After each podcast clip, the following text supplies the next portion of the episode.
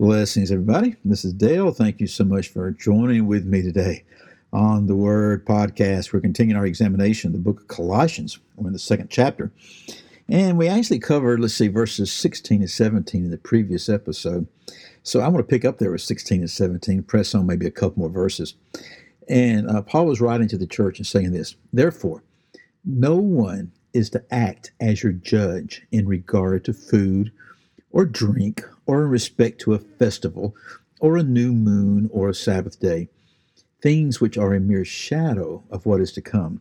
But the substance belongs to Christ. So, just to remind us, there were people that were coming in, apparently, and were saying, Yeah, yeah, you, you can be a believer, but first you really need to adhere to these things. And basically, uh, they were saying you need to become a Jew. Okay, you need to uh, eat certain kind of food. You need to have a certain dietary law. You need to respect certain festivals. You need to respect certain Sabbath days and certain new moon feast, etc., etc. The very things that you see in the law. Uh, also, that uh, you would have that same type of thing that would occur with somebody coming out of a pagan background they would have had uh, laws and festivals and days that were special, all this kind of stuff. But primarily, it was the Jews, and the ones that we refer to often as the Judaizers, who said, yes, you can be a believer in Yeshua HaMashiach, the Lord Jesus Christ, but first you must become a Jew.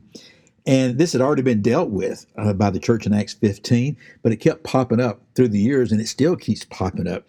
Uh, I know people right now who are who profess to be true believers, and they live lives as believers, but they got caught up in uh, uh, Hebrews roots movement is one of them.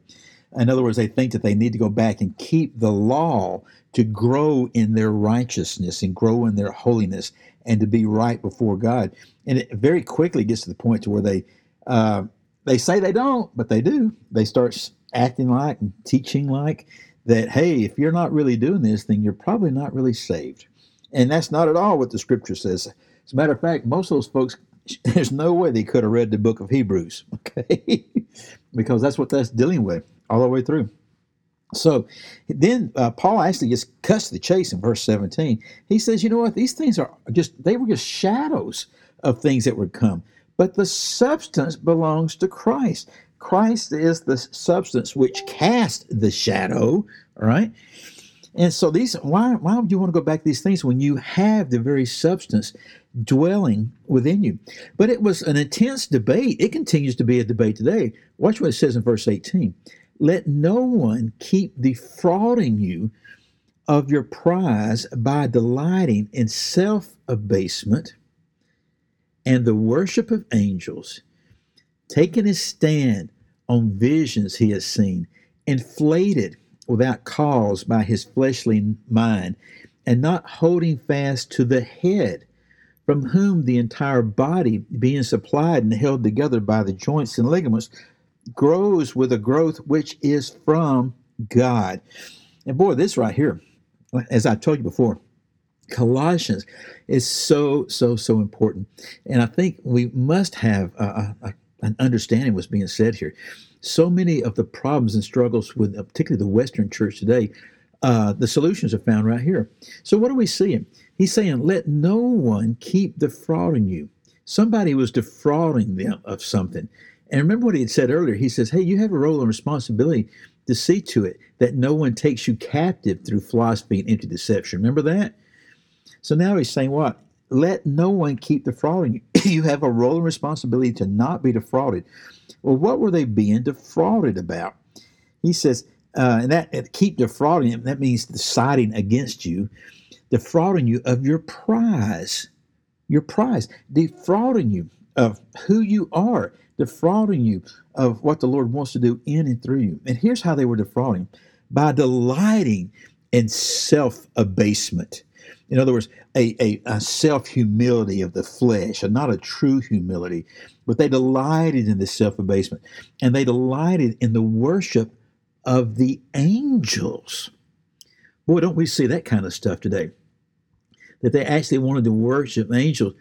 And then they go into great detail, taking his stand, is what that means, on visions he has seen inflated without cause by his fleshly mind.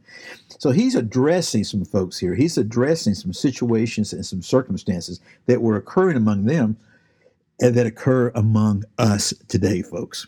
Okay? Same type of thing. There is people who take their stands on what they have seen within their own mind, within their own fleshly mind. And a lot of times we buy into this thing in some in maybe I'll say the most sincere type of language.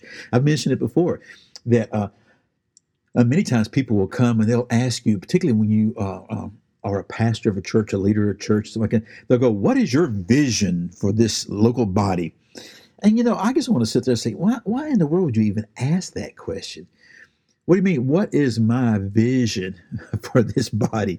You know, who who wants my vision? Who wants my fleshly mind related to this? What is the vision of the Most High God? Now, if you come back and kindly and compassionately and more lovingly than I just said it, express that to somebody, they'll immediately go, "Oh well, yes, yes, yes. Of course, that's what we mean. We mean, what do you think the Lord's vision is for this?" You know, and then some of them are hilarious. Um, uh, there's churches I've seen this, I've encountered this, folks, many times they'll uh, they'll start uh, they're, they're looking for some help okay? And they they want to uh, get somebody on their staff let's put it that way. And one of the questions they will often ask is well why do you think that you need to be a part of us and what is your vision for us? And i'm going i don't even know who you are. You know i don't know what's going on. We're just starting to get to know one another. And they ask these things and, and it actually feeds into this kind of stuff of an inflated fleshly mind of a vision of what we're supposed to be doing. And all the while, we're rejecting exactly what God told us to do. And verse 19 is that. Verse 19 is something, it's, it's right out of Ephesians 4. Paul wrote both of them, right? It's the same thing. What does it say in 19? Inflated without cause by his fleshly mind and not holding fast to the head. He's already told us that the head is Christ. Christ is the head of the body. And so these folks are not holding to Christ. And then he tells us what happens. He says they're not holding to the head, from whom the head is the one who provides the entire body being supplied and held together by the joints and ligaments, grows with a growth which is from God. This is the true church growth pattern, folks uh, the church growth industry has exploded the last uh, 40 years. Uh, I don't know how many books are out on that. I mean, literally hundreds and hundreds of books. And, you know, there's wisdom in the multitude of counselors. I understand that. I do.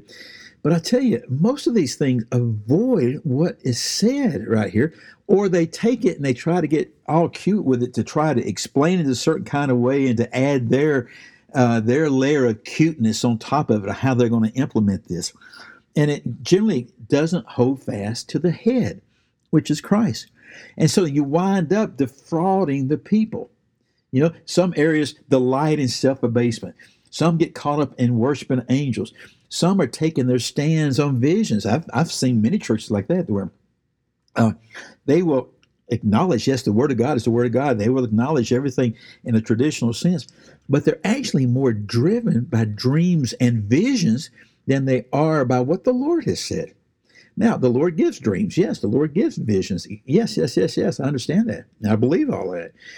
But right here, he says they're taking their stands on the visions that they had seen, inflated without cause by his fleshly mind. In other words, he just made it up. It's just what he would like to have happen, but it's not. So, what do we do? Well, right here he says they're not doing this. Therefore, this is what we're supposed to do hold fast to the head.